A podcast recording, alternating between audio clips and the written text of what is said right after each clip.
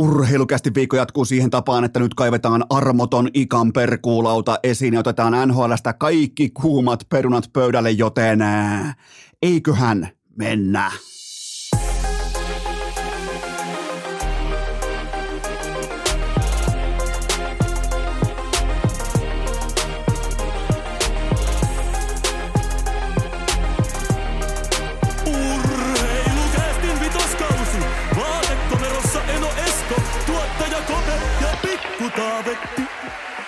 Tervetuloa te kaikki, mitä rakkahimmat kummikuuntelijat. Jälleen kerran urheilukästin kyytiin on keskiviikko 9. päivä marraskuuta ja minä, tuottaja Kope ja Pikku Taavetti voidaan ylpeänä tiedottaa, että mitään ei ole enää saavutettavissa. Nimittäin se päivä on virallisesti vihdoinkin täällä ja mikään ei vie meiltä tätä pois. Nimittäin kyllä vain Lauri Markkanen oli mainittuna Skip Baylessin ikiomassa TV-ohjelmassa suorassa TV-lähetyksessä ja mulla on todisteet tallessa. Kuunnelkaa tämä klippi, nauttikaa. Tämä on ainutkertaista. Lauri Markkasen piti kuitenkin näin kauan grindata, näin kauan olla aivan poskettoman hyvä, jotta hän on Goatin, eli kaikkien aikojen äh, koripalloasiantuntijan äh, mainittuna suorassa TV-lähetyksessä. Kuunnellaan tämä klippi. with the Utah team that's way, way, way better than I thought it was going to be because Laurie Markkinen can flat out score it. Yeah. And he's 6'11 and he can shoot it from everywhere. And he's got some Luca going, except he's a better outside shooter than Luca. Yeah. Parempi kuin Luka, se on siinä. Tämä on tässä. Tämä on kaikki on nyt saavutettu. Mitään ei ole enää kirjattavissa meille tavoitteeksi, koska nyt Lauri Markkanen on vihdoin Skip Baylessin äh, mainitsemana. Me ollaan tässä varmaan suurin piirtein 5-6 vuotta. Kauanhan sitä on odotettu, että myös Skip mainitsee Laurin, ja se on nyt. Ei tarvinnut olla, kun NP on yksi parhaista pelaajista suurin piirtein, mitä hän ehkä tuommoisen 11 matsia putkeen johdattaa Utah Jazzin lännen kärkeen, jotta saa ensimmäisen maininnan Goatilta, eli Skip Baylessiltä, joten se oli tämä kausi oli tässä. Tämä on paketissa, Utah on mestari, Lauri Markkanen on koko NBAn MVP, joten kaikki on sillä saralla hyvin. Oli muuten aika hyvin poimittu toi vielä, että on vähän niin kuin Luka Doncic-tyyppisiä elkeitä, mutta kerran kaukoheittämisen. Ai saatana. Ja ei ollut edes LeBron Jamesia, koska siis äh, Skip on koko äh, USAn urheilumedian johtava LeBron James realisti, ei kriitikko vaan realisti, joten ei ollut edes LeBronia mainittu tuossa kohdin tässä 15 sekunnin eeppisessä Suomen palloilun historiallisessa klipissä, joten se on nyt valmis. Mä lupasin teille, että kaikki on saavutettu siinä kohdin. Mä sanoin tämän jossain jo hyvä tovi sitten, että sitten kun Lauri on mainittu joko Uh, Undisputetissa, eli Skip Baylessin showssa, tai First Takeissa Stephen A. Smithin voimin, niin silloin mä oon valmis. Silloin kaikki on saavutettu, että voidaan alkaa sijoittelemaan pillejä pussiin pikkuhiljaa täällä uh, tuottaja Kopen Pikkutaavetin ja kumppaneiden kanssa, mutta joka tapauksessa se on nyt, se on käsitelty, se on maalissa ja Utah Jazz. Lauri Markkanen on Jutahin ylivoimaisesti arvokkain pelaaja ja Juta on lännen kärjessä yhdeksällä voitollaan koko NBAn kärkisijaa jakaa yhdeksällä tuplaveellä ja se on ihan täysin vain ja ainoastaan All-Star Lauri Markkasen ansiota. Miettikää mikä alkukausi, jos tämä pysyy edes osittain haarukassa tähän alkukausi. Tämä on suomalaista, totta kai se on aina, kun hän astuu parketille, se on suomalaista palloiluhistoriaa, urheiluhistoriaa, mutta tämä on jotain hävytöntä. Tämä, tämä on, nyt, nyt saa ehkä vähän jopa jo Suomessakin, koska ainahan tulee myös se vastapalloaalto, että nämä onko tai nyt niin ihmeellistä. Tämä on ihmeellistä. Tämä tässä, tämä on ihmeellistä. Lauri Markkanen on viemässä ihan tuppukylän mormoniporukkaa, saatana. Se on viemässä sitä kohti lännen oikeita sijoituksia. Totta kai kaikki ehtii menee vielä vaikka kohti etelää. Mitä tahansa voi tapahtua, mutta tämä tässä on ihan jotain täysin käsittämätöntä. Hän on yksi NBAn parhaista pelaajista, yksi effektiivisimmistä pelaajista. Ja, ja, ja sitten vielä Skip Bayless mainitsee Laurin nimeltä ja heittää jopa Lukalle pienen shadin siihen kylkeen, että Lauri saattaa olla jopa Lukaa kohta vähän parempikin. Mä en kysy, kansa kysyy, mutta mä oon Skipi, Goat Skipin kanssa, maailman johtava koripallon asiantuntija. Mä oon hänen kanssaan kaikesta samaa mieltä. Ää, muistakaa, mennään ensimmäiseen segmenttiin, muistakaa kästin ulkojääpipot. Niitä on vielä muutamia jäljellä, ne löytyy osoitteesta hikipanta.fi. Ää, tänään on myös se päivä, ei ainoastaan se päivä, että Skippi mainitsi Laurin, vaan tänään on myös se päivä, kun tuhansista suomalaiskodeista kuuluu, että miten vitussa toikin on tommosella puuhastelu tehnyt tommosia rahoja? On se sitten mikä tahansa tieteen ala, kaupan ala, bisneksen ala, niin kuulkaa, se on pommin varma, että tänä keskiviikkona eikä kateuspäivänä kuuluu outoja sora ääniä ympäri Suomen maan, mutta mm, mikä on ollut oleellisinta liiketaloudessa viimeiseen kymmeneen vuoteen? Mukautumiskyky. Olisiko sulla tullut vaikka, sanotaanko, sanotaanko 15 vuotta sitten, olisiko sulla tullut mieleekään hypätä jonkun tuntemattoman siviili-ihmisen auton kyytiin, ja tämä siviili-ihminen omalla autollaan vie sut paikasta A paikkaan B täysin sovitusti ja turvallisesti. Okei, sen homman nimi on Uber. Se, miettikää, miettikää, miten absurdia joskus olisi ollut vaikka tulla baarista jostain Heinolan Vossikasta, ja sen jälkeen joku täysin tuikki tuntematon perätommolalainen tulee hakemaan sut alitehosen korollan kyytiin ja vie mukamas sovitusti, turvallisesti paikkaan B. Ei se olisi vienyt ryöstettäväksi ja hakattavaksi, mutta näin se maailma muuttuu ja bisneksen on pakko pystyä mukautumaan ja keskimäärin nyrkkisääntö on se, että samaan aikaan kun nyt kun ympäri Suomea huuetaan, että miten vitussa noikin tuolla jotkut tienaa 10-20 miljoonaa näin poispäin, niin useimmiten bisnes syntyy sillä, että äh, kun tämä fiksu ihminen, kun se itse pohtii, että vittu, oispa muuten semmonen, ja sitten se tekee semmosen. Sille tulee joku tarve, se toteaa, että miksei ole semmoista, ja se tekee sen itse. Volt on tästä hyvä esimerkki. Erittäin hyvä. Nämä totesi itse darrapäissään nämä perustajat, että vittu kun olisi sellainen palvelu, että voisi vaan ja ne teki sen. Se on siinä. Kun taas silloin useimmiten bisnes alkaa tosta. Ja tilipäivä muodostuu silloin, kun se joku jossain saatana vaalassa itkee vieläkin, että miten vitussa tommosella voi tehdä pinkkaa, niin sama aikaan kun muut sitä ihmettelee, niin ne, jotka osaa, ne tekee sillä jo rahaa. Ne on ymmärtänyt sen. Niiden ei tarvitse kysyä. Ne tietää, miten se bisnes toimii. Ja siitä syntyy tulolähde. Se, se on, tämä on, tämä nopea yksi, kaksi, askelkuvio, mikä toimii vuodesta, vuosikaudesta ja mistä tahansa aikaikkunasta toiseen. Muistakaa se. Joten samaan aikaan kun kysytään, että miten helvetissä, niin jotkut jossain on ratkaissut jo sen kysymyksen. Ja sen takia ne tekee sille myös pitoa. Se ei, ole, se ei ole mitään tähtitiedettä, se ei ole mitään ydinfysiikkaa, että miten se tapahtuu myös näin kateuspäivänä, mutta ää, mennään tähän mukautumiskykyyn. Mennään siihen ja hypätään urheiluun, koska mukautumiskyky on myös nykypäivän urheilussa ihan kaikki kaikessa. Otetaanpa esimerkiksi kaikkien aikojen U20 kultaleijona joukkueemme 2016. Kaikki muistaa nämä pelaajat, kaikki muistaa Jukka Jalosen porukan sankaritarinan, tarinan, sen draaman, sen viihteen, sen yhteenkuuluvuuden tunteen, sen sosiaalisen median läpimurtoaallon. Kaikki nämä osu samaan pottiin ja se sato suoraan tiettyjen pelaajien laariin, koko suomalaisen jääkiekon laariin äärimmäisen voimakkaasti.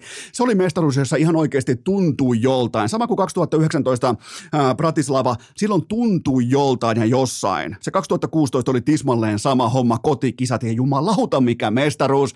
Okei, otetaan muutamia pelaajia. Jesse Pulyjärvi, koko kisojen kenties paras pelaaja, seitsemän ottelun peräti 17 tehopaunaa ja ennätykset uusiksi koko Suomen pulju. Patrick Laine sama matsimäärään seitsemän kaappia ja mitä maaleja hän tekikään, miten tärkeitä maaleja. Olli Juolevi turnauksen mittaan peräti yhdeksän syöttöpistettä leijonien takalinjoilla, ihan siis all-star kamaa. Ää, näistä jätkistä piti tulla muutoksen tekeviä pelaajia NHLään, yhdestä kenties myös sitä tuli. Ää, vilkaistaanpa kuitenkin ton joukkueen taustaviuluun ohuesti. Mikko Rantanen, joo, oli kapteeni, mutta paikoin näkymättömässä duunariroolissa. Roope Hintz, ailahteleva ja Sebastian Aho kerran kerrasta puljun ja laineen varjossa, vaikka toki oli MVP-luokkaa. Joten nyt piirretään aikajana tuolta kuuden vuoden takaa tähän päivään. Ja voitte vaikka omakohtaisesti pysähtyä hetkeksi pohtimaan sitä, että laittakaa tämä ajanjakso omassa elämässänne mittakaavaan. Mulla vaikka omakohtaisesti loppu päihteet, alkoi nukkuminen, elämäntapa muutos, tuli koiranpentu podcast ja nyt myös pieni vauva. Todella pitkä ajan jakso. Siihen mahtuu yhtä, just, äh, yhtä jos toista ja me kaikki varmaan ollaan jouduttu mukautumaan uusiin haasteisiin tässä pitkässä aikaikkunassa. Joten mm, Kysymys kuuluu, miksi Aho, Hintz ja Rantanen pyyhkii lattiaa puljulla, laineella ja juolevilla? Ja se vastaus on mukautumiskyky. Ihan ehdottomasti se on ennen kaikkea mukautumiskyky. Aho ymmärsi oiti sentteripelaamisen vaatimustason kasvun ja loi itsestään dominantin pelaajan keskikaistalle kiekkovarmuuden ja tempotaidon voimin. Se oli kärpissä, se oli mestaruusvuonna vaikka kärpissä, se oli takatukkainen ää, numero 16 laitahyökkääjä. Sitten lähti tekemään laitahyökkääjää aikuisten tasolla. Aho totesi, että hei, tätä peliä tullaan pelaamaan keskikaistalta. Mun on pakko pystyä vastaamaan siihen vaateeseen, eikä vain vastaavaan, vaan pitää pystyä asettamaan se tempotaitovaade, ja Aho myös siinä onnistui. Hints puolestaan lopetti olemasta jonkin sortin mystinen helsinkiläinen, stadilainen ää, muotikuru ja sometähti. Ja hän veti paskahaalari tylleen ja päätti ulosmitata omasta luisteluvoimastaan potentiaalistaan aivan kaiken irti. Hintz matkusti isoveden taakse liukujana ja nyt hän on tikkaaja. Miettikää mikä frekvenssiero Roope Hintzin liikkumisessa. Ihan vaan kylmästi työhaalarit päälle. Tietää, että mulla on muuten tässä nyt jonkin sortin mahdollisuus. Mulla on tässä nyt jonkin sortin sauma olla jotakin hyvin erityistä, että kun katsoo ympärille ja samaan aikaan suurin piirtein 7 miljardia ihmistä ei ole sitä, mitä Roope Hintz on, niin hän ymmärsi sen, että jumalauta, että tämä ei riitäkään, mun pitää mukautua, mun pitää, mun pitää laittaa itteni tohon formiin, jotta mä voin olla tota. Ja Hintzhän on yksi keskeisimmistä kehitystarinoista viimeiseen kolmeen neljään vuoteen suomalaisessa jääkiekossa aivan täysin varkain muotikurusta NHL johtavaksi pelaajaksi. Ja sitten vielä Mikko Rantanen, hän lopetti sähinän, hän lopetti Hot Wheels kaahaamisen, kipityksen ja ymmärsi nopeasti, että hänellä on kyky pysäyttää aika tuolla kentällä. Hänen ympärillään on jo se nopeus ja pelitempo, on kumppanit. Hänen pitääkin olla yhtäkkiä aivot ja rakenne – Osa varmaan muistaa nuoren ranen, jalat käy saatanasti, kova työmäärä, sähinää, kipitystä, oikein niin kuin viimeisen päälle joka tilanteeseen täysiä. Kuinka moneen tilanteeseen Mikko Rantanen menee nykyään täysiä, Stanley Cup-mestarina, yli piste per peli ukkona – playoffeissa yksi varmaan merkittävimmistä yksittäisistä pelaajista. Kuinka moneen tilanteeseen hän menee kaahotusnappi pohjassa? Ja se on mukautumiskykyä. Hän on ihan eri pelaaja kuin aikoinaan, mutta äh, eli ilman mukautumiskykyä meillä olisi väläyttelevä laituri Aho, muotilehtien kanteen janoava Hintz ja nelosketju duunari sähinälätkää riuhtava Rantanen, jos ei olisi mitään mukautumiskykyä.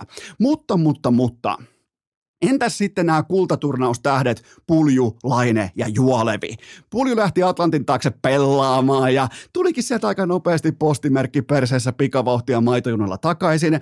Pulju sai tämän jälkeen elämänsä sauman, mutta lätkähän on kuitenkin Puljulle. Vai lätkää se on kiva juttu, sitä on kivaa pellata ja ää, paljon huumoria medianeessa ja somessa hassuttelua, vähän sakiraa tohon ja ehkä koiran mukaan johonkin kuvaan ja kivat Halloween-kuvat ja sama kehä pyörii vuositolkulla eteenpäin kentällä ei tapahdu yhtään mitään. Ja Puljulle tuntuu riittävän se, että tämähän on kivaa. Ja se oli myös sen mindsetti silloin, kun kulki vaikkapa jääpallossa tai kärpissä tai U20 leijonissa, niin tämähän tässä on vain kivaa. Mulle riittää pitkät kaarrokset ja mä en oikein tota stop and go jääkiekkoa viitteet. Mä tuun vaan pelaamaan. Ja totta tosiaan tällä hetkellä Pulju menee vain pelaamaan. Ei minkään näköistä mukautumista nykypäivän modernin NHL-vaatimustasoon.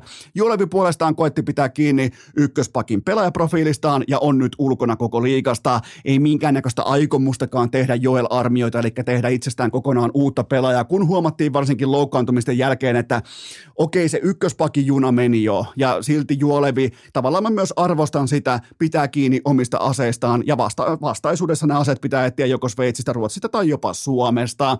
Ja sitten on Patrick Laine. Hän lähti NHLään tavallisena verkkaripulliaisena, iski kahteen ekaan kauteen joka toisen kiekon uurnaan sitten hänestä tuli yhtäkkiä joku suuri äh, muotineuvos ja vaatesuunnittelija. Piti olla vaatteet Pariisista ja Lampokin piti olla keltainen. Jotakin kuitenkin unohtui. Se, että NHL menee laineen kanssa absoluuttisesti eri suuntaan. Siellä on edelleen se pitkän liuvun lainekerra hitaan päätöksentekokyvyn. Hyvin vähän mukautumista. Yllättävän vähän mukautumista siihen nähden, kuinka kuinka paljon Laine seuraa jääkiekkoa, tietää kaikki tilastot, tulokset, tietää ihan kaiken kaikista pelaajista. Eikö olisi helppo ollut jossain vaiheessa pysähtyä itsensä äärelle pohtimaan, että ei saatana, mä en voikaan olla yhden tempun poni enää todennäköisesti kahden vuoden kuluttua. Sama aika, kun koko, koko laji menee Ahon suuntaan, menee McDavidin suuntaan, menee Kutserovin suuntaan, menee siihen suuntaan, niin se pitkä liuku ja laajat kaarrokset ja toivottavasti YVllä kolme laukausta per ilta, niin se ei välttämättä riitä. Niin kuin nyt ollaan tällä kaudella muun muassa nähty, se ei riitä. Eli Laine on nyt se sukupolvitason äh, sukupolvitason suuri maalintekijä.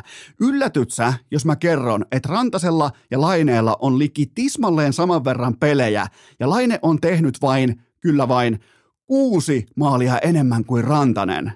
Ja Laine on se sukupolvitason maalintekijä, kun taas Rantanen on se monikäyttöinen äh, tähtiluokan, äh, miten voisi sanoa, playmaker-pelaaja. Kuusi maalia enemmän kuin tämä playmaker samassa ottelumäärässä. Joten tästä tullaan yhteenvetoon. Samaan aikaan kun Laine meuhkaa, että jokainen toimittaja, jokainen jatkoajan toimittaja voi tulla itse kokeilemaan tuonne NHL-kaukoloon, niin Aho, Hintz ja Rantanen meni itse sinne Askiin tekemään itsestään parhaan mahdollisen version modernin NHLään. Siitä on kyse mukautumistarina. Olkoon se tämän keskiviikon kateuspäivän, olkoon se vaikka kaikki nyt seuraa kaiken maailman lehtiä ja, ja, ja tulotietoja ja muita ja puinyrkkiä, niin kääntäkää se ajattelu urheiluun ja miettikää, että ketkä on pystynyt mukautumaan meidän suosikkilajissa jääkiekossa, ketkä on ja ketkä ei. Se on hyvin mielenkiintoista katsoa, että mikä on nostanut Ahon, Hintsi ja Rantasen huipulle, kun taas Pulju kohta ulkona liikasta, Juolevi on jo ulkona liikasta, Laine, Pelaako, pelaako kuten supertähti, johtaako kuten supertähti, performoituu, koska Laineellehan ei makseta mistään tsempistä. Älkää tulko mulle minkään tsemppi hevonpaskan kanssa jauhamaan, että Laine sentään yritti. Tämä ei, ei, ei, Laineelle ei makseta yrittämisestä tai tsempistä. Se on ihan pommin varma juttu. Hänelle maksetaan johtajuudesta, tuloksesta ja siitä, että hän on veteraaniluokan liideri tuolle nuorelle porukalle, joka näyttää joka saatanan tilanteessa eteen ja tällä hetkellä Laine ei sitä ole. Urra! Urheilukääst! Saatat olla kovakin myyjä, mutta oletko koskaan myynyt mainostilaa ylioppilaspukuusi? Tähän välikköön mulla on teille huippunopea kaupallinen tiedot ja sen tarjoaa Lumonite, eli maailman paras otsavalo. Muistakaa, ei koskaan paskalla otsalampulla metsään. Se pelastaa sut eri tilanteissa. Se tekee sun vaikka syysharrastuksista paljon paljon mukavempia, kun sulla on ihan oikeasti laatu lamppu päässä siellä säkkipimeässä metsässä. Joten Lumonite Kompas uusi versio, vaikkapa isänpäivä lahjaksi, koska on olemassa garantii siitä, kun meet tänään urheilukästin IG-storiin, eli Instagram-tilille meet IG-storiin, jonka nimi on Urheilukäst. Sieltä, kun tilaat tämän kyseisen otsavalon, se on pommin varmasti sulla perillä viimeistään perjantaina, mikä tarkoittaa sitä, että saat sen sunnuntaille isänpäivä lahjakääröihin, joten menkää, menkää suorittamaan. Ja mun IG-storista on vielä 10 pinnan alennus kaikkien muiden alennusten päälle. Käykää ottamassa. Älä osta sitä toiseksi parasta, koska se paraskin on saatavilla. Ja miettikää, kun sulla on se lumonaitti päässä vaikka jossain pimeässä metsän reunassa, niin laittakaa katse sinne pellon reunaan, metsän reunaa, nimittäin se silmät, mitkä tuijottaa sua öisin takaisin sieltä. Siellä on kettua, siellä on kaurista, siellä on peuraa, jäniksiä, niin se on uskomatonta taidetta. Ne on ihan hievahtamatta paikallaan. Sitä on kiva katsoa, että kuinka moni elukka sua kattelee, kun sä oot vaikka koiran kanssa iltalenkillä. Saatat yllättyä, joten käy tsekkaamassa Lumonite. Se on meikäläisen, eli urheilukästin IG-storissa tänä keskiviikkona keskiviikkona, ja kun sä tilaat sen tänään, se on pommin varmasti perillä viimeistään perjantaina, joten Lumonite, älkää ottako toiseksi parasta, ottakaa aina se paras, ja siihen otsavalojen markkinassa ainoa oikea vastaus on Lumonite. Äh, tähän kylkee myös toinen huippunopea kaupallinen, tiedetään sen tarjoaa Leader, ne piirtää kello on liideri. Leinat pelaa viikonloppuna Suomen Turussa EHT-jääkiekkoja, millä leinat tankkaa kopissa, kyllä vain liiderillä. Ota testiin vaikkapa uuden ilmeen saaneet proteiinipatukat, täyttä täyttä tavaraa, ei mitään ylimääräistä mukana, neljä loistavaa makua, josta mun papereissa paras on caramel, tai sitten huomasitteko vähän jenkkityylisesti caramel, tai sitten nut mix, senkin voisi heittää, että nut mix, mutta joka tapauksessa caramel ja nut mix on mun mielestä parhaat maut, mitä tulee liideriin näihin proteiinipatukoihin, joilla on siis uusi ilme. Siinä paketissa on jonkin verran mustaa mukana, erittäin hieno, tyylikäs tuote. Kyllä mä varmaan otan karamellin tuohon kärkeen, mutta kuitenkin menkää kauppaan ja etsikää se liiderin hylly, se vie teidät luvattuun maahan. On vaikka välipala treenin jälkeen, matsin jälkeen, missä tilanteessa tahansa toimii liiderin proteiinipatukka. Kun sä menet miettimään proteiinipatukkaa kaupassa, niin valkkaa se liiderin hylly. Kaikki tuoteinfo osoitteesta leader.fi ja nyt ikan perkuulaudan pariin. Urheilukääst! Sitten farkkutakkia ojennukseen, kolitsihousut ryhtiin ja kopukkaa kangistumaan, sillä Ikan puuradioon syttyi punainen valo. Se on kuulkaa keskiviikkoa, sen tarkoittaa sitä, että Ikan perkuulauta on voimakkaasti läsnä tässä kyseisessä jaksossa ja Ika on tullut takaisin Tampereelta. Ika, kuuleeko Turku? Kyllä, satava kuulee. Hyvällä fiiliksellä ollaan. Tiista, tiistaita mennään. Voidaan ottaa kiinni tuohon, että mitä, mitä jäi käteen Tampereelta? Ei niinkään kaukalotuote, vaan ehkä tunnelma, henki, tällai. Sä tulit just New Yorkista, nyt Tampereelta, niin, niin mitä, mitä urheiluromantikko otti mukaan Tampereen NHL-viikonlopusta?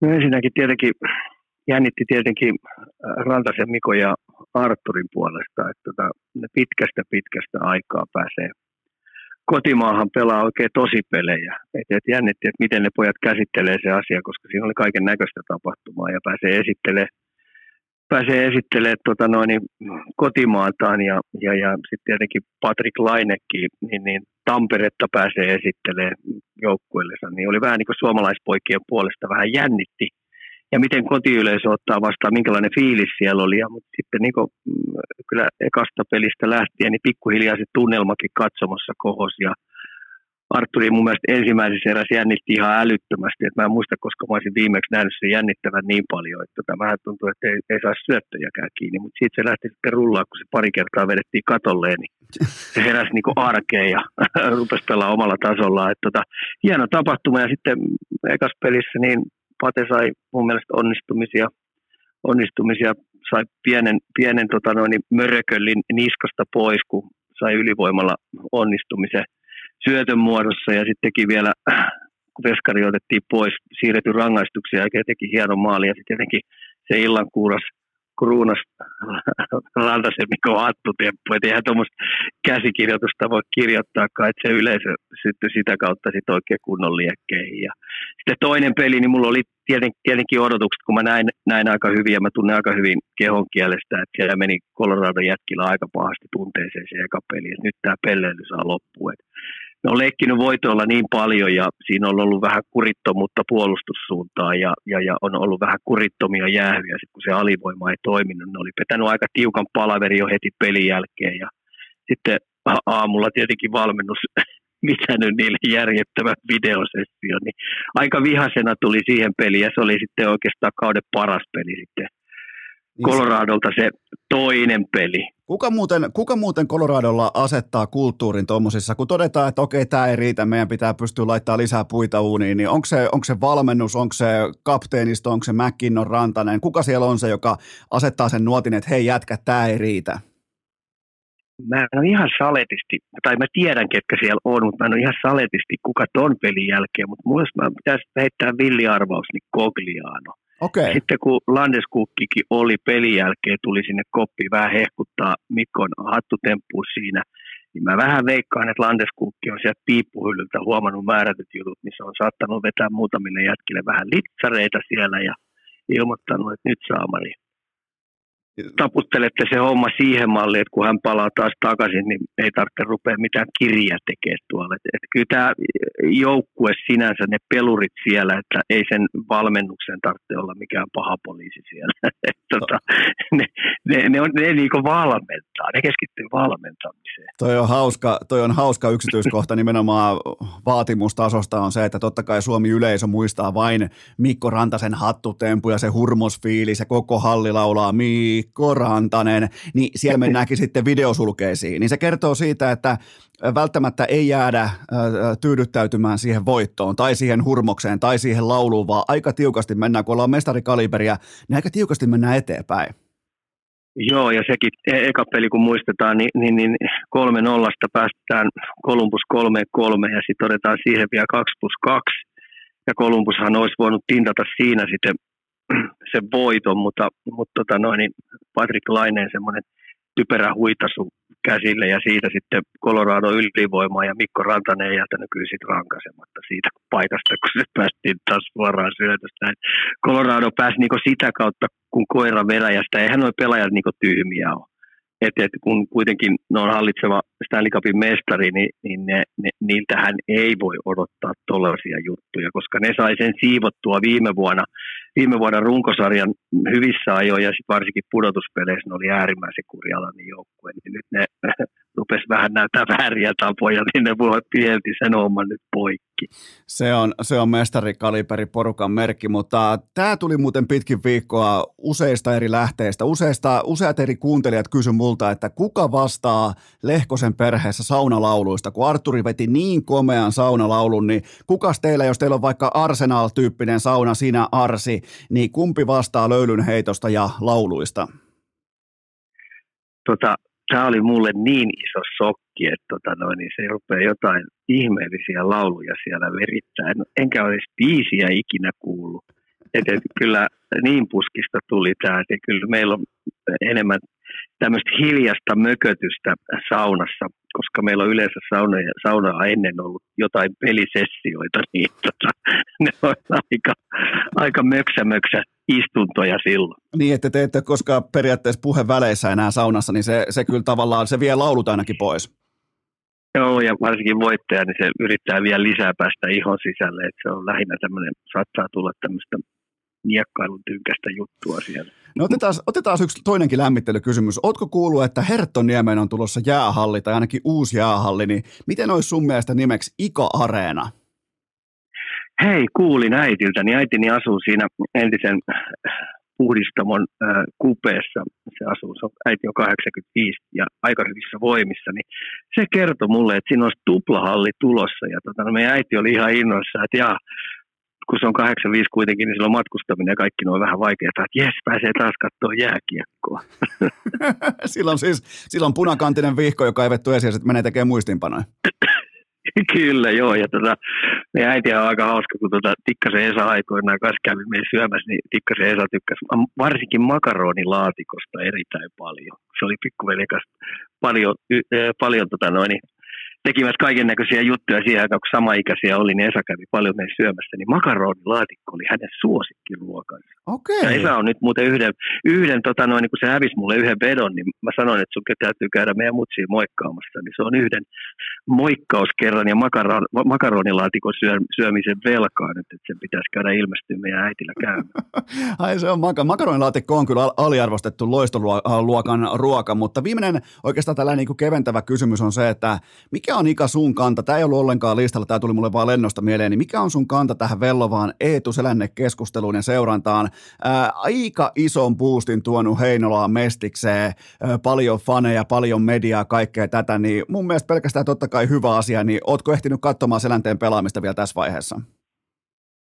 No joo, siis Eetuhan on tietenkin isänsä, kun tunnen aika hyvin ja tiedostan tämän monilahjakkuuden, mitä siinä perheessä on harrastettu ja pelailtu eri pallopelejä, niin Etuhan nyt tietenkin osaa kaikki pelejä, niin sillä on varmasti pelisilmä kunnossa, mutta kiistat on tosiaan, että se antaa vähän tästä jääharrastuksesta vähän tasotusta suomalaisille, koska siellä, missä se on asunut, niin se leveli, millä ollaan harjoiteltu ja pelattu, niin ei ole kauhean korkea. Että annetaan Eetulle aikaa.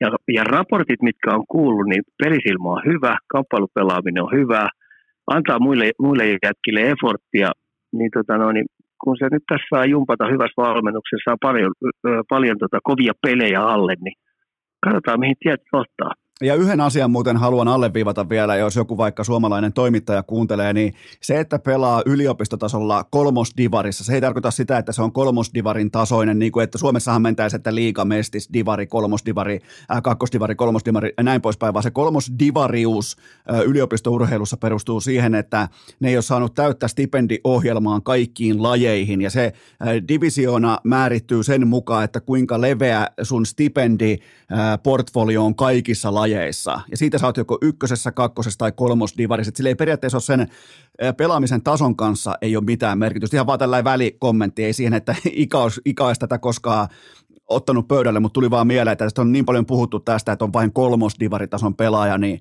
niin se ei liity tasoon mitenkään. Mutta on ihan mielenkiintoinen juttu, että tuli nyt sellainen tuolta ja vielä meikäläisen kotikaupunkiin pelaamaan. Seura, jonka omakätisesti aikoinaan nostin mestikseen, mutta Ika ei mennä siihen, vaan mennään Patrick Laineeseen.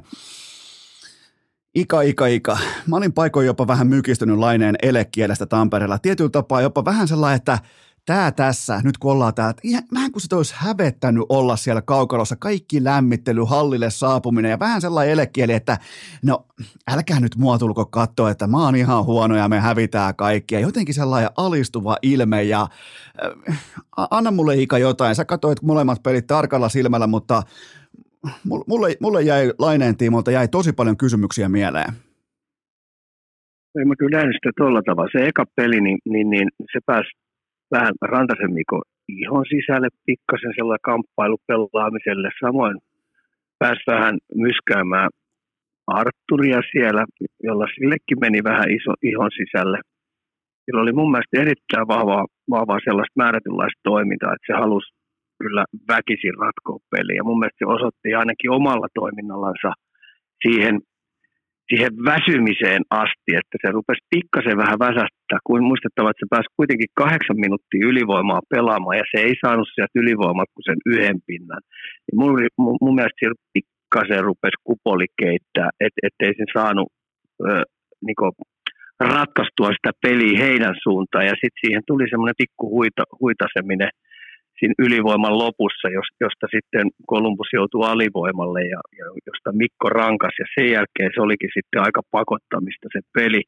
Ja sitten toinen, niin, toinen peli, niin, niin, niin kuin mä jo aikaisemmin sanoin, niin Colorado oli sitten valmistautunut, että se pelasi ihan niin pudotuspeli jääkiekko, että ne oli niin perkele päättänyt, että nyt ei, niin kuin, ei, ei sit yhtään mitään tilaa. Ja sitten vielä kaikilta näiltä isoilta pojilta otettiin tila ja aika pois, että ne halusi alistaa sen Kudron kentän, Kudron kentän missä Pate ja Boomer oli, niin, tota noin, niin ihan täysin.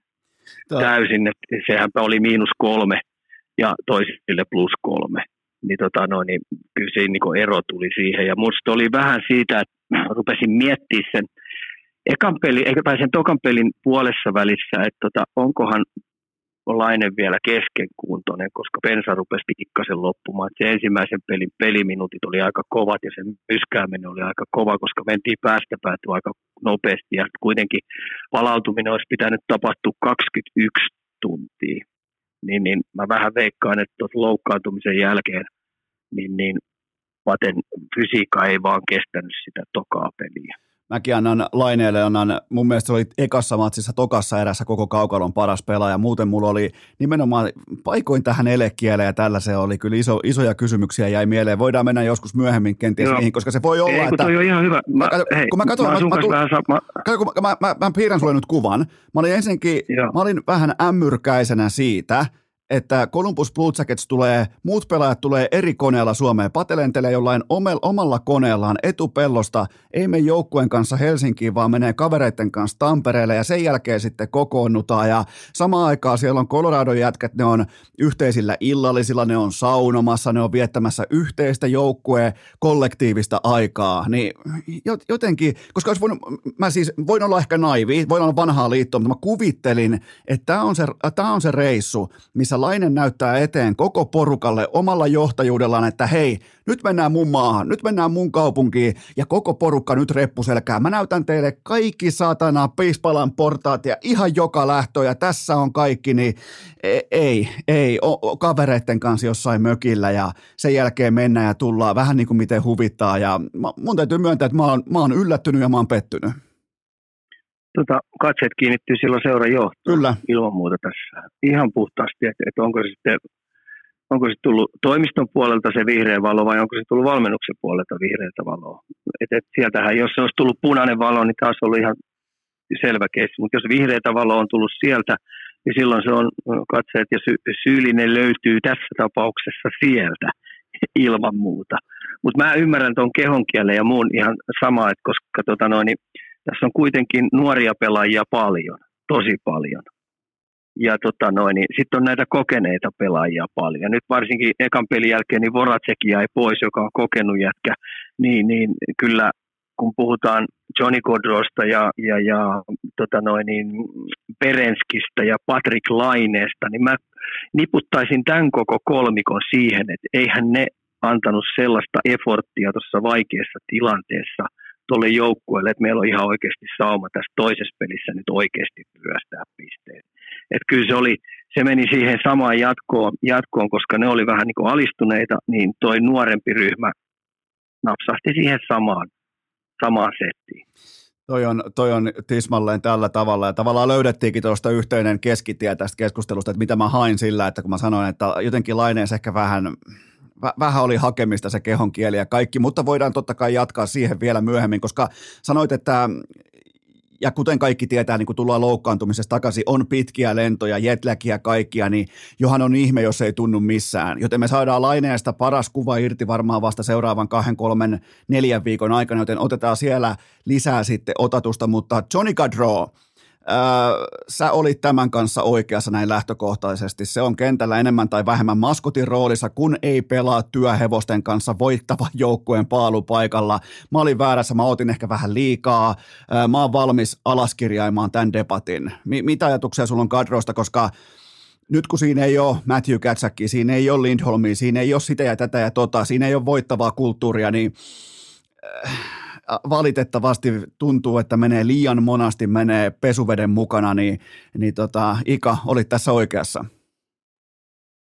No ei tämä, tässä tarvitse mikään ydinfyysikko olla, että tota noin, niin kun on NHL kauheasti tai pitkään seurannut, niin, niin, niin tämmöinen kemian löytäminen tuollaisten tykkikausien jälkeen, kun, kun on löytynyt kemiat oman ketjukavereiden kanssa, jota on hinkattu tosi paljon. On videoita katsottu, on harjoituksissa päästy käymään, on keskusteltu illalla vieraspelireissulla, kotipelien jälkeen jääty jutustelemaan, niin siinä on yhteiset kokemukset, sellainen selkäydin pelaaminen, niin on niin timanttisella tasolla.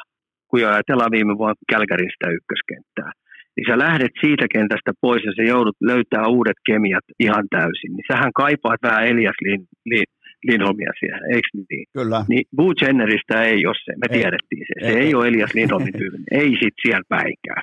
Se on aivan täysin erityylinen ka- kaveri. Ja Patrick Laine on hyvin kaukana siitä, mitä Matthew Katsak on, eikö niin? Kyllä. niin ei ihme, että Kudro on pikkasen sekaisin. Mä voin ottaa toisen esimerkiksi, mitä ta- tapahtui Hupetölle, kun se meni Kälkäriin. Se on tehnyt yhden maalin. Kyllä. Mitä on Parkkoville käynyt, kun siitä on lähtenyt tutut jätkät pois? Parkkovi, onko se tehnyt kaksi maalia?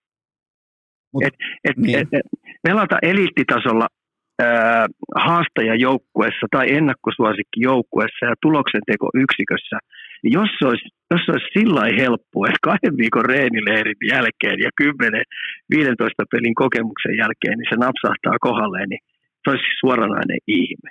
Ja sen takia tässä on nyt valmennukselle sellainen isoin haaste on, millä tavalla Laineelle löytyy turvallinen kenttä, että se pystyy rupeamaan tekemään tulosta. Millä tavalla Johnny Goodrolle löytyy turvallinen kenttä, että se pystyy olla oma itsensä. Hänhän ei ole mikään liideripelaaja, ei se mikään Landeskuki ole, mun käsittääkseni. On, onko, onko sun mielestä Brad Larsen oikea mies löytämään nämä kombinaatiot, löytämään sen johtajuuden, löytämään sen kulttuuri, jossa nämä kyseiset supertähtiluokan yksilöt pääsee siihen omalle mukavuusalueelle?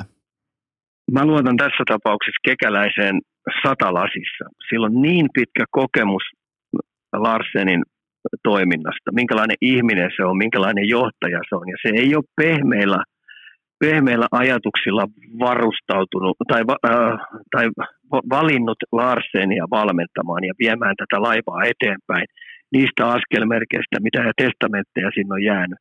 Äh, Larsenilla pitäisi olla aika hyvä tuntuma kaikkiin noihin pela- pelaajiin, mitä siellä on. Ja mä heittäisin jopa näin kautta, kun siellä on tullut näin paljon nuoria pelaajia, niin mun mielestä kekäläisen katseet pitäisi kiinnittyä näihin apureihin, jotka on marinoinut näitä nuoria pelaajia vuoden, kaksi, kolme koska ne on tällä hetkellä kuin peura ajovaloissa tuolla. Et mitä niiden kanssa on tehty, että minkä takia on Larsenille annettu tämmöisiä nuoria pelaajia ja se joutuu peluttaa niitä aika kovissakin rooleissa ja ne ei ole läheskään valmiita. Et mun kysymys, jos siinä oikeasti osalla jätkillä on kolme vuotta taso, takana, osalla on neljä vuotta takana, niin mitä nämä assistenttikoutsit ja nämä pelaajakehittäjäkoutsit on tuolla te- tehnyt? Koska ne on nyt ihan kadoksissa ne pojat. Ne ei pysty antaa minkään näköistä tukivoimaa, tulivoimaa tälle kokeneemmalle osastolle. Tässä on mielenkiintoinen pointti vielä, se mikä keskustelu alkaa väistämättä tovin kuluttua, mikäli Sinitakit ottaa lisää tappioita vyölleen, on se, että ihan varmasti media ja fanit alkaa alleviivaamaan sitä, että ei enää tarvitsekaan voittaa. Että enää ei tarvitse voittaa yhtään peliä, että sieltä voi tulla Conor Bedard sitten palkintona tästä kaikesta, joten mä tiedän, Ika, sä et osta tätä aihetta, mutta oo kuitenkin valmis, että aihe on alkamassa.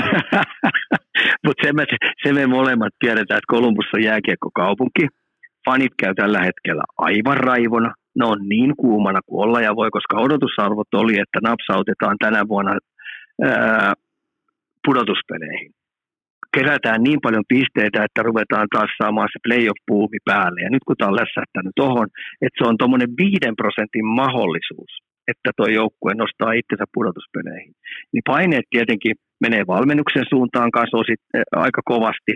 Ja samoin tietenkin kekäläisen suuntaan, mutta kekäläinen on niin kovissa keitoksissa niin pitkä kokemus NHLstä, että, kyllä se jollain tavalla pystyy nekin aika hyvin käsittelemään, mutta on kiva nähdä, kun mennään tästä nyt kuukausi eteenpäin, niin minkälaista myllerrystä siellä rupeaa tapahtumaan, koska me molemmat tiedetään, että kekäläinen vihaa sitten häviämistä ihan helvetistä. Ja sitten Toinen, mitä se vihaa yli kaiken, sitä esiintymistä, sitä kehonkieltä, sitä taisteluilmettä, mitä siellä on, niin toi on sille niin kova punainen vaate, että ne on klipannut siitä satanolla. Kyllä, toi pitää kaikki paikkansa. Pitää tähän kohtaan pieni tauko ja sitten jatketaan. Urheilukää!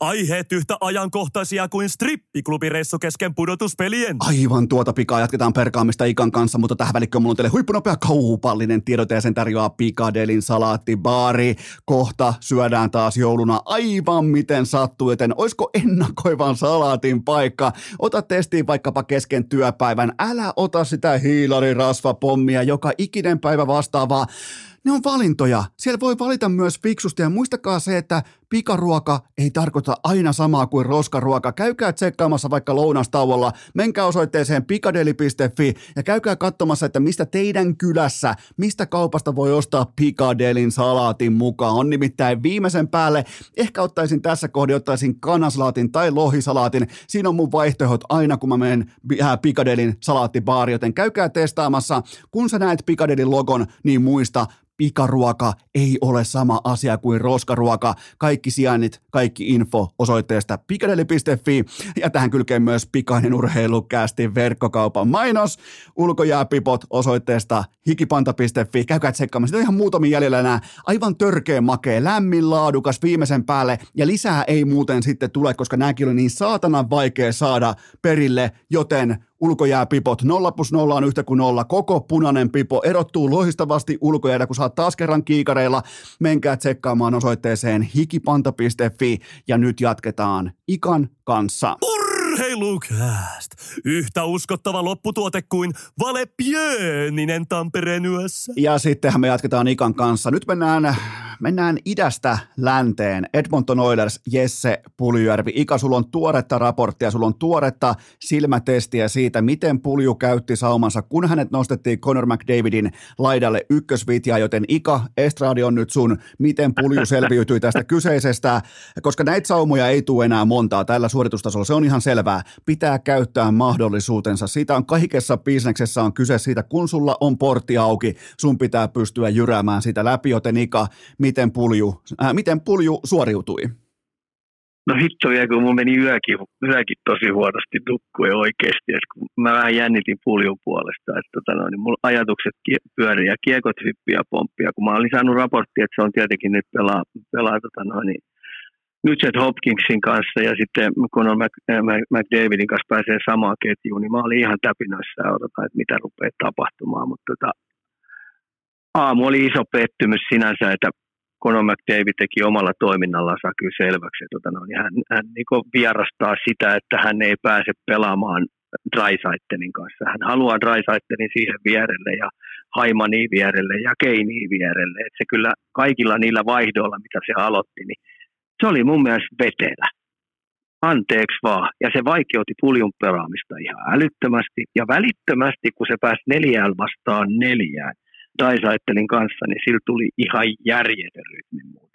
Se on aivan järjetön. Tämä on erittäin mielenkiintoinen raportti siinä mielessä, että se oli kuitenkin McDavidin ottelunumero 500, merkkipaaluottelu. Ja sitten kun siihen tulee pulju laidalla ja sen elekieli kertoo, että hei tota, mä en allekirjoita tätä kokoonpanoa, niin onhan se silloin ihan selvää, että pulju valitettavasti on kapteenille punainen vaate. Ja silloinhan kaikki tietää, mitä tulee tapahtuu seuraavaksi.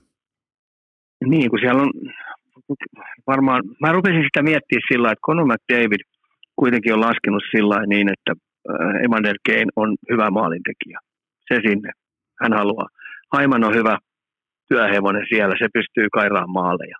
Ja Draisaitteli on, mikä hän haluaa ilman muuta, joka, joka, jokaiseen vaihtoon, tai ainakin joka toiseen vaihtoon, että pistäkää sitä uuniin. Koska ne haluaa takoa ja tehdä, niin mä rupesin miettimään valmennuksen kautta, että minkä takia se valmennus ei nyt sitten oikeasti rauhoita luottaa siihen, että tämä tandemi, Dreisaitl McDavid, antaa niille työrauha ja rupeekin muuten jumppaamaan niitä muita ketjuja koko siellä. Että onhan tuo nyt vähän tomppeli toimintaa valmentajalta, jos ei se niinku hyväksy sitä tosiaan, että tämä kaksikko haluaa takoa sitten sen 200 pinnaa. Tai 200 puu, 250, 300 pinnaa niin antaa niiden perkulle takoon, niin valmennuksen tehtävä on jumpata silloin se kakkos, kakkoslinja kuntoon, kolmoslinja kuntoon ja neljäslinja kuntoon. Koska nyt ne on kaikki vähän siellä sekaisin sinne sun tänne. Ja ansaitusti mun mielestä hävi, hävisi tossa. Ja toi on niin moraalin kannalta huonoa, jos joukkueen kapteeni voi huonosti siellä. Eikö niin? Koska sä tiedät tuon NHLn ää, tähtistatusjutun ja Kyllä. siellä tähtipelaajat on kuitenkin koko aika valokeilassa ja niitä arvuutellaan ja ni, niitä seurataan tosi tarkasti. Niin rauhoittaa sen tilanteen tota kautta. Ja antaa sitten esimerkiksi puljulle ja kenen kanssa sitten siellä tulee pelaa, niin antaa sille työrauha siinä, niin kyllä se pystyy sen 14-15 minuuttia, välillä 12 minuuttia, niin, niin lähtee painaa, kun sille antaa työrauhan ja näyt, näyttö päälle sitä kautta. Mä... Mutta harmitti ihan pirskati puljun puolesta, että ei, en turhaa kyllä nukkunut yötäni huonosti. mulla, on, mulla on Ika sulle realistinen foliohattu tarjolla lyhyesti ja se kuuluu näin oikeastaan, että ää, pulju on kaupan ja mitä Edmonton teki? Laittoi sen McDavidin rinnalle siitä syystä, että pulju saisi merkintöjä, saisi tehoja, saisi maaleja, saisi syöttöjä, jotta sen hetkellinen markkina-arvo pomppaisi, jotta siitä päästäisiin eroon. Ika, ostatko? Niin kaikkihan tuolla on myytävissä ja varmaan ne, jos ne saa siitä hyvän valueen, niin, niin, niin varmaan lähtee lihoiksi. Ja tota noin, niin se voisi olla puljullekin tässä tilanteessa niin ihan kiva rasti. Saada ihan fressi startti tuolla, koska toi on tuommoinen heittely sinne sun tänne ja rooli hakeminen sinne sun tänne, sitä sun tätä, niin ei se ole helppoa helppoa. Se ei olisi kenellekään pelaa. Kun me tiedetään, että Pulli on muutenkin ollut kaiken näköisiä vaikeita stinttejä tuossa, niin koko siinä sitten itseäsi. Kyllä, se on nimenomaan näin ja mä uskon, että hän ei joulua näe Edmontonissa. Ja se seuraava paikka, mikä se sitten ikinä onkin, mä povaan jopa, että käy Juuso Välimäet, eli ottaa seuraavan stepin paljon stabiilimmassa ympäristössä, missä ei tarvi välttämättä miel- miellyttää kapteenia, ei tarvi miellyttää drysaitelia, pystyy pelaamaan kenties siinä laadukkaassa kolmosketjun roolissa, jossa odotukset on realistisia. Edmontonissahan ei ole missään vaiheessa, silloin kun tulet top 5 varauksena, niin eihän sun odotukset välttämättä ole missään vaiheessa realistisia. Ja, ja sen verran mä puolustan puljua, että hän on ollut aina tämän odotuksien ikään kuin vanki. Joo, on sieltä Montrealistakin kuulunut sillä, että, sillä että ne olisi aika kiinnostuneita saamaan jollain tavalla pulju heille työmaaksi, että jos sä et pystyisi sitä auttamaan. Hmm. Toi voi olla yksi niistä skenaarioista. Okei, mennään eteenpäin. Pysytään NHL. Rasmus Ristolainen ei mahtunut pelaavaan pakistoon ottavaa vastaan. Ne voitti sen pelin 2-1. Ja, mutta nyt kuitenkin päävalmentaja John Tortorella on antamassa toisen sauman ää, merkittävälle investoinnille, jolle ollaan suurin piirtein vielä 25 miljoonaa velkaa tulevista vuosista. Mutta mä oon nyt ikä kuule tuommoisen suurin piirtein 15, ää, 500 jaksoa ollut lähtökohtaisesti melko kriittinen Ristolaisen pelaamisen tiimoilta. Niin ja sä oot tunnetusti, sä oot voimakkaasti myös puolustanut Ristolaista, niin käydään meidän muistiinpanot läpi, niin voidaan puhua siitä, että mikä on tällä hetkellä tilanne ja mitä voidaan odottaa. Mä saan tähän tämän porilaisen sanonnan. On tää kuule hyvä, että tämä tapahtuu just nyt. Että tämähän on paras ihan oikeastaan parasta, mitä ristolaiselle voi nyt tapahtua tässä tilanteessa. Ja tämän, tämän mä oon aina sanonut, tai siis aina sanonut, kun sen Braidin dokkarin jälkeen niin tuli tämä ehkä.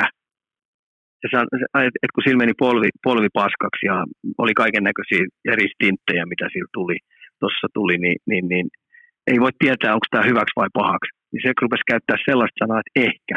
Ja aina kun huono on tapahtunut, niin se, sille tapahtuikin sen jälkeen tosi huono, hyviä juttuja. Eli tämä ehkä on aika hyvä.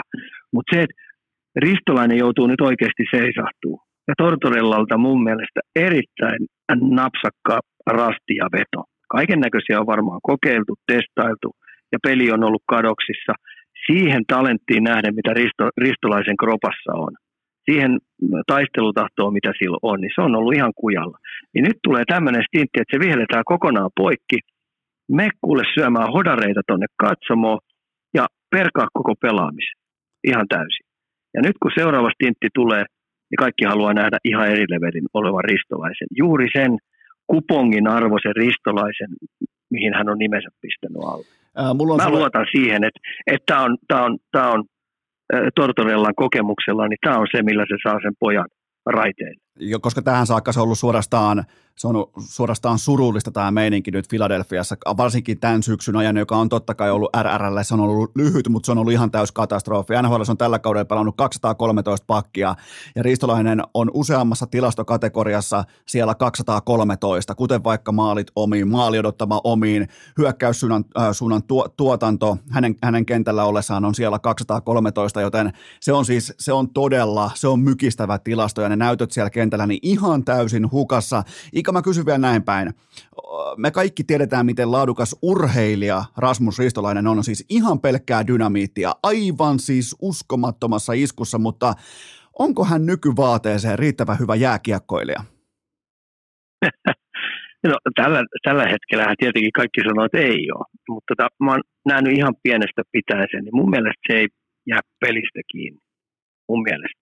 Ja mä, kun mä oon nähnyt sen aika paljon kaiken näköisissä tapahtumissa ja jutuissa, niin se ymmärtää, se hiffaa, se raksuttaa ja ihan oikeasti se on niinku soturi, jonka kanssa mä lähtisin eturintamalle ilman muuta. Että jos pitäisi kolme valita, niin Ristolainen olisi yksi niistä kolmesta, jonka mä ottaisin. Että se ei niinku pasko housuihin niin sanotusti. Niin nyt tässä on käynyt todennäköisesti sillä kun se on ollut niiden pakkas, pakkaslukujen kanssa niin pahasti, niin pahasti tota noin, niin pakkasella, niin silloin on tullut niinku jopa pieni paniikki. Se haluaa korjata – heti mulle tänne kaikkia, tekee kaikkia hommia tuolla, eikä sitten tapahdu yhtään mitään muuta kuin huonoja asioita. Niin todennäköisesti tässä on, kun Tortorella on kuitenkin niin tarkka oma alueen puolustuspelaamisesta, öö, erittäin tarkka yksi vastaan yksi puolustamisesta, erittäin tarkka kiekollisesta suoritusvarmuudesta, pidä simple, keep it simple koko ajan, niin, niin millä tavalla se on nämä muut pakit saanut pelaamaan, ne hoitaa oman ruutunsa vaan täysin. Ja Ristolaiselle, nyt kun se on ollut siellä poppareita ja hodareita syömässä, ehkä ottanut yhden oluen, Corslaitin siellä, niin, tota noin, niin nyt se ymmärtää sen, että hitto, mä teen omani, omat hommani pimpon päälle hyvin, niin se riittää Tortorella.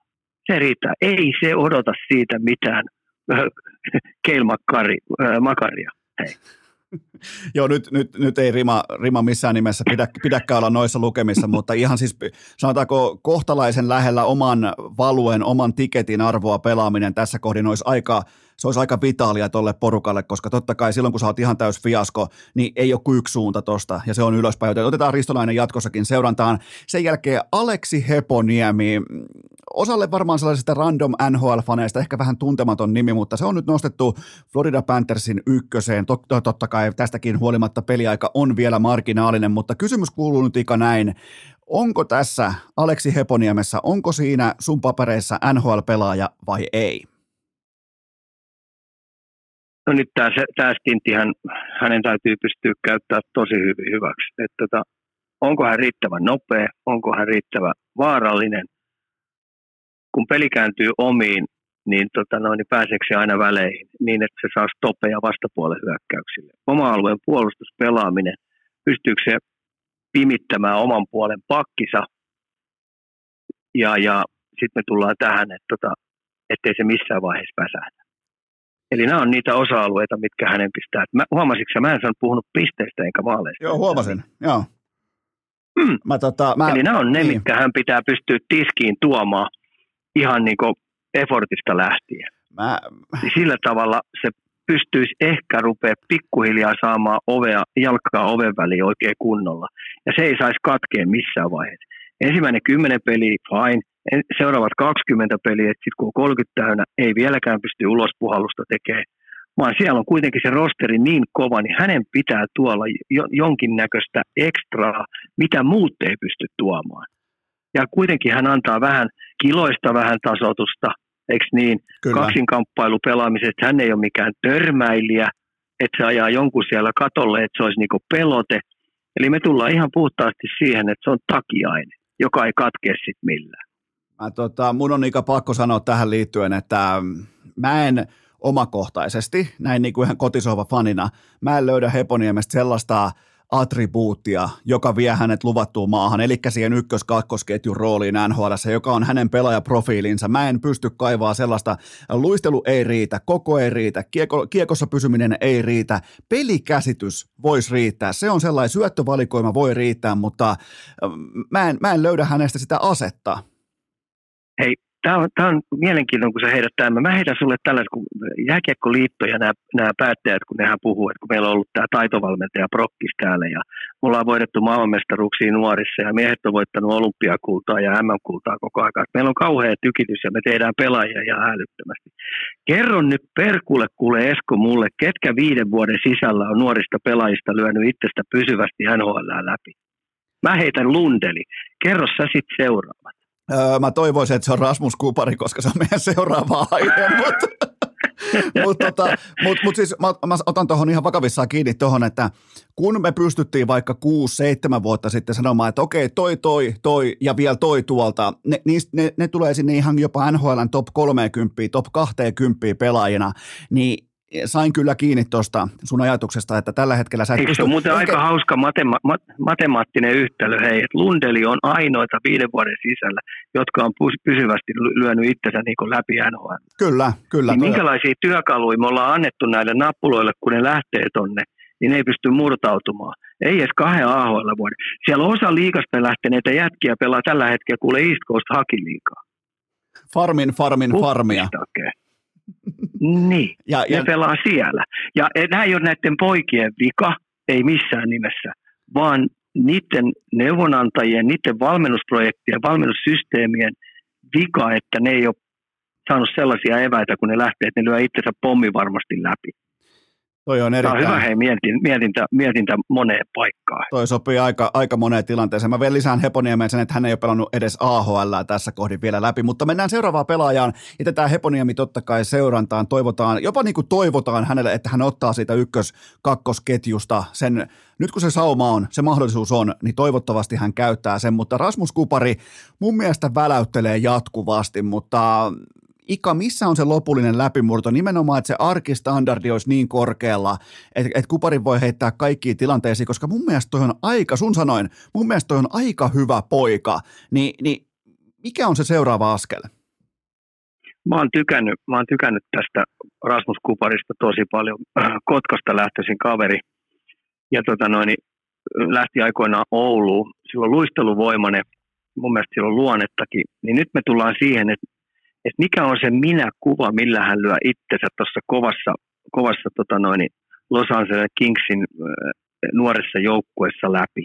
Onko se keskikaistan kahden suunnan varma pelaaja vai onko se laituri kahden suunnan pelaaja, koska sille ei kuitenkaan ole sellaisia luontaisia kykyjä, että siitä tulisi mikään Kevin Fiala, kun me puhutaan laiturista, että se on niin pisteiden tekijä tai Zuccarello tai muuta, niin kyllä me tullaan ihan puhtaasti siihen, että se olisi tämmöinen Lundel-tyylinen varma kahden suunnan pelaaja, joka pystyy taustalta tuomaan ihan hyviä pisteitä. Kyllä. Et tota, hän on 22-vuotias ja tosiaan niin hänen etunsa on se, että se on erittäin vahva, hyvä luistelija. Niin nyt me tullaan siihen, että hänen pitää tehdä itselle, itsellensä eliittitason fysiikka ja pitää oma, oma roppa terveensä ja kärsivällisesti erittäin työteliästi pelata niin vaihtovaihdon jälkeen. Ja, ja luonne, semmoinen, että kantti pitää kestää mitä tahansa tulee eteen. Mitä vastapuoli heittää pelisysteemeitä, pitää selvittää millä tavalla pystyy pelaamaan voittavaa, miten reagoida pelien jälkeen, miten reagoida matkustamiseen. Eli tämmöinen päänupin kovuus kaikkeen mitä tulee, niin se olisi aina valmis, se olisi aina energinen, se olisi aina intopiukkana. Ja sitten suosittelisin imuroimaan Philip Danolta ihan älyttömästi juttuja. Se on tehnyt tuommoisen vähän samanlaisen matkan, mitä Rasmus Kupari. Tämä on tota, mun mielestä on vahva merkki organisaation. Nimenomaan organisaatio aina viestii nuorelle pelaajalle tavalla tai toisella. Mun mielestä on vahva viesti Kuparin kannalta, että hän pelaa nimenomaan Kevin Fialan sentterinä. Se on hyvä merkki ja siitä kannattaa nyt kaikki kynnet ja varpaat ja saatana kyynärpäät kiinni tähän tilanteeseen, mikä on käsillä ja kaikki, kaikki siitä mukaan, koska tämä on se sauma. Kun sulla on Fiala sun laidalla, niin sulla on lähtökohtaisesti offensiivista voimaa sun pelaamisessa talon puolesta ja se on nuorelle kaverille kaikki kaikki kaikessa? No on tähän nuori ryhmä, tämä Kings, ja ne on kovaa vauhtia tulossa, on erittäin luisteluvoimainen, pelaa tuommoista aktiivista jääkiekkoa. Ja tota no, niin siellä on kilpailu tosi kova pelipaikasta koko aika, että siihenkään ei tarvitse sitten Rasmuksen tota noin, kyykätä, jos välillä saattaa tulla yksi, kaksi huilipeliä siihen, että, että tota noin, ei nyt muuta kuin tiukasti vaan pitää sen jalan siellä oven sisällä. Sitten Matias Macelli ja Juuso Välimäki. Mulla on muutamia merkintöjä liittyen tähän kaksikkoon Arizonassa. Kummatkin on pelannut erittäin vahvasti tähän saakka. Okei, Macelli enemmän YVllä kuin tasaviisikoin toistaiseksi, mutta mun on pakko hehkuttaa Juuso Välimäkeä. Ei saanut, ja joskus se menee jonkun päävalmentajan kanssa sillä tavalla, että yksinkertaisesti se ei lähe. Ja sille ei välttämättä löydy, löydy edes suoraan rationaalista perustetta, että minkä takia se suhde ei lähde kypsymään. Eli Daryl Sutterin kanssa hommat meni vihkoon, ja nyt suoraa pompusta Arizonassa koko joukkueen parhaaksi pelaajaksi. Mun mielestä helvetin kovaa kanttia, sisua, luonnetta, ryhtiä välittömästi osoittaa sillä, että hei, mä en missaa biittiäkään, mä oon takaisin askissa, mä otan sen roolin ja nyt mä oon tässä. Mä nostan jopa niinku syyskauden yksi keskeisimmistä onnistujista suomalaispelaajista NHL. Ika, mitä mieltä? Samaa mieltä siihen että tota, se joutuu olemaan niin paljon peleistä pois ja katsomossa ole, niin millä tavalla sä pystyt pitämään itse kunnossa. Se vaatii omatoimisesti ihan älyttömästi. Ja se joudut olemaan vähän kuitenkin ulkokehän puolella koko aika, niin se on pystynyt jumppaamaan itseensä koko aika ja kokenut varmaan itselle, että kun lähtö tulee, kun lähtö tulee, niin saman tien kun mä hyppään tonne, niin mun täytyy olla valmis. Mä oon tulta ja tappuraa ja mä haluan kaikille näyttää, että mä oon NHL-tason pakki. Se on kuitenkin erittäin pitkäaikainen kokemus Pohjois-Amerikasta, että se ei kykkää siihen kaksinkamppailupelaamiseen, taklauspelaamiseen, se ei kykkää siihen, että kiekko heitetään hänen selustaan ja paine on entistä tai enemmän siellä heidän alueella ja sieltä pitää se kiekko selvittää väljemmille vesille, niin se oli täysin valmis et mä oon tosi tyytyväinen ja Välimäki nyt kun se jatkaa tolla, tolla stintillä, tolla meiningillä, niin se kyllä tekee itsestänsä pysyvästi hyvän laadukkaan NHL-pakin, jolle, jollasi, jollasi, jollasi on niin tarvetta ympäri NHL. Kyllä mä sanon tällä Hyvä, hetkellä, että tiellä on. Mä tyytyväinen. Aika monessa NHL-organisaatiossa kohta pohditaan, että hetkinen, tämä jätkä oli ilmaisiksi otettavissa. Jos sä jaksat vaan lähettää sähköpostia ja ilmoittaa, että me otetaan toi, ne olisi saanut ton. Arizona otti, muun muassa vaikka Florida Panthers-kumppanit, ne varmaan pohtii kohta, että hetkinen, tämä oli Waversistä jätkä, ja me ei otettu, koska toi on oikeasti, toi pelaa todella laadukasta 5-5 jääkiekkoa, perusjääkiekkoa, ja, ja kuten sanoit, niin, niin se on se luonteen osoitus nimenomaan, että kun oot paljon viltissä, oot paljon poppareilla, niin heti kun tulee sauma, sä käytät sen, joten jo, niin kuin tuli todettua, niin yksi keskeisimmistä onnistuisi tähän syksyyn, mutta sitten vielä Matias Matseli äh, lyhyesti, mitä voidaan odottaa? Nyt me tiedetään, että YVllä syntyy tulosta, pystyy tekemään peliä YVllä, mutta 5-5 pelaaminen tarvitaan lisää, niin mikä se voisi olla? No tietenkin, kun se saa nyt kaikki nämä hyökkäyspaa aloitukset ja ylivoimaa pääsee paukuttaa siellä, niin se on nyt pelannut 45 peliä, teen yhden maalin. Joo. Niin ikävä kyllä, kyllä nyt pitää niinku rupea näkyä siellä, että tota, hänen pitää niinku häkkiä heiluttaa. Että se saa kuitenkin aika hyviä jätkiä siihen rinnalle, niin sen pitää pystyä paukuttaa sieltä nyt sitten maaleja.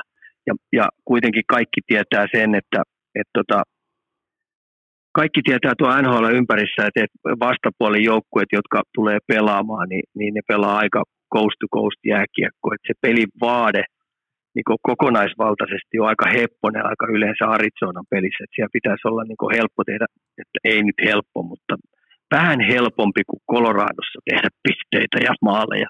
Niin, niin silloin Matsellin katseet suunnittuu siihen, että tuolla täytyy nyt häkki heilua koko aika. Se, tota, se, vaan, se vaan tuppaa, se menee sillä Siinä on vähän sellaista Jorille. Koska hänen on kuitenkin niin. ton kokonen, hän on ton kokonen, se ei ole kuitenkaan mikään kesseli, kesseli tai tämmöinen poikkeuksellinen maaliruisku, niin, tota noin, niin nyt me on Matselin kanssa, että nyt vaan näyttö päälle ja toi täytyy kä- käyttää tosi hyvin ja häkin pitää heilua. Siinä on vähän tällaista... Mä huomaan, että ensimmäistä kertaa, kun mä vaadin joltain pelaa, että nyt täytyy niinku häkki heilua. Mutta toi on perusteltu. toi on perusteltu. haaste heitet toi on 22-vuotiaalle kaverille. Toi on, per, toi on perusteltua, koska hän on nyt jo urallaan eräänlaisessa niin kuin Jori Lehterä vaiheessa, että 0 plus 17, 0 plus 42, tällaista siis, että Jorilta sen sallii, koska hän on jo konkari, mutta Matselin pitää pystyä heiluttaa verkkoa tossa tuossa kohdin. Mutta täytyy muuten nostaa vielä esiin Matthew Partsal New York Islandersista. Ei liity meidän listalle eikä, eikä tuu topikiksi tähän, mutta tähän saakka kaudella 0 plus 14, joten siellä on myös kierretty maaleja aika hyvin. Mutta kyllä mä uskon, että Matseli alkaa osumaan varsinkin Nyyvellä, mutta 5-5 pelaamiseen tarvitaan pien tason nosto, niin kuin todettiin tässä. Ika, viimeinen aihe. Anna mulle pari seurannan, nimeä, äh, seurannan arvoista nimeä Turun Karjala-turnaukseen. Sä varmaan menet paikan päälle katsomaan kotikylällä, niin, niin anna mulle muutama pelaaja, koska jotenkin, jotenkin mulla on omakohtainen tunne siitä, että joskus ehkä kymmenen vuotta sitten Karjalan valinnat oli hyvä, ettei ykkösdebatin aihe suomalaisessa kiekkomediassa.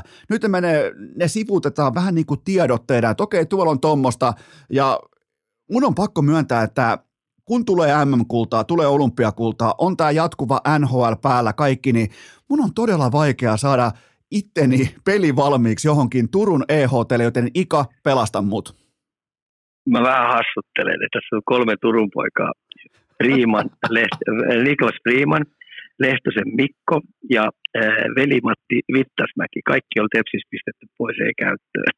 ne on esiintymässä täällä vaan oh. Tämä oli vaan, tämä oli vaan tämmöinen puolustuskevennys tähän, mutta se mitä pitää pakestosta seuraa, niin ilman muuta hei, mun yksi suosikeista jo Ruotsin sarjassa, Ilari Melar. IFK on tullut. Kyllä, sama Tosi makea. Ja sitten hyökkäyksestä, hyökkäyksestä tietenkin täältä on aika kiva ottaa ää, ää, tota noin, Eetu Liukas Kyllä. Ei Liukas ilman muuta. Se on Turun, Turun Tepsin kasvattaja ja lähti, Hämeen, tai lähti Hämeenlinnaan ykköskoriin pelaamaan ja oli Tepsissä vähän sinne neljäs, neljänteen koriin pistetty ja ei susta kärkitekijäksi ole, niin nyt se on esiintymässä Turkuhallissa saamaan joukkueessa. Ja tietenkin, tietenkin kun tuosta ottaa Apeli Räsäsen, niin mielenkiintoinen tarina Pohjois-Amerikan yliopiston kautta ja isänäyttelijä, niin siinä on oikeastaan kaksi hyökkäitä, mikä mitkä kannattaa ottaa seuraa. Aapeli tekee hienoa juttua ja ottanut isoja steppejä liigas eteenpäin kalpassa. Kyllä, älykäs kaveri ja valmis puhumaan asioista, mistä jääkiekkoilijat normaalisti ei puhu. Ja mä heitän vielä kylkeen Joose Antosen, jolla on ehkä SM Liikan kaunein kätketty laukaus. Se pitää sen tuossa raitin pelaajan, se pitää sen tuossa etujalalla äh, jemmassa sen kiekon ja vähän salibändityyppisesti kauhasee tai kantaa sitä kiekkoa, niin mä nostan sille hattua ja hienoa nähdä hänet myös Leijonissa. Joten tota, tällä kombinaatiolla Ika lähdetään kohti Turkua. Meetkö muuten paikan päälle? Menen. No niin. Kyllä, ilman Kyllä. muuta kaikki pelit kaikki pelit paikan päälle vähän niin kuin äitiika menee Hertoniemen jäähallissa, joten tota, tässä meillä on, meillä on tässä... Mä Oskari Saaren kanssa, kato selostamossa, Tiskaverin niin, kanssa. Ai niin, sä oot, sä oot Oskun kanssa selostamossa, tietenkin oot. No, no niin, teillähän on Oskari, siellä oikein kunnon... Oskarin kanssa on aina hauskaa. Oskari on ammattilainen ja valmistanut. Oskari on aikaakin valmistautu ja kirjassa. Mä koitin sanoa, että annetaan pelin viedä. Se on hieno, se on hieno mies. Siinä on hieno kaksikko, kun on Ika ja, Ika ja Osku Askissa Discoverin lähetyksessä. Mutta hei, Ika, me ollaan maalissa. Arvaa mitä, ensi viikolla urheilukästin syystaukoviikko, joten ensi viikolla ei ole Ikan perkuulauta. Miten aiot valmistautua tähän ohi, äh, ohi tiistaihin? ja totta kai kuuntelijoille ohi keskiviikko, mutta meille nauhoituksissa ohi tiistai, niin, niin tota, miten, miten, miten tämä vaikuttaa sun palapeliin? Esko, sä tiedät mun elämäntapa ja tämmöinen toiminta, kun mä sanoin joskus aikoina, että jos mä viisikymppisen näen, niin sit mä oon sadedestillä koko aikaa. Mä menen päivä kerrallaan nauttien ja enkä, enkä, enkä keskity negailuun. Se on just näin. Me, me, me ei keskitytä negailuun, mutta hei Ika, kiitoksia tästä ja tehdäänkö sellainen juttu, että kahden viikon kuluttua sitten taas jatketaan? Juu, käy hyvin. Ja kaikille kuuntelijoille sellainen loppukaneetti, että ihan normaalisti perjantaina jatkuu.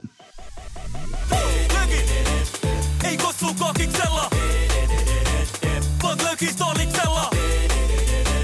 Tää et tuu muuta tarvii, kun lasi punas parlii, niin alkaa kolisemaan. Ei kossu kokiksella, vaan lökistoliksella. Tää et tuu muuta tarvii, kun lasi punas parlii, niin alkaa kolisemaan. Kiitos, että olette pysyneet pykälässä tähänkin asti. Toivotan teidät kaikki tervetulleeksi myös jatkossa. Muistakaa nauttia elämästä arjen vastoinkäymisistä huolimatta. Allekirjoittanut kiittää ja kuittaa. Peliä. Oliko tämä jo tässä?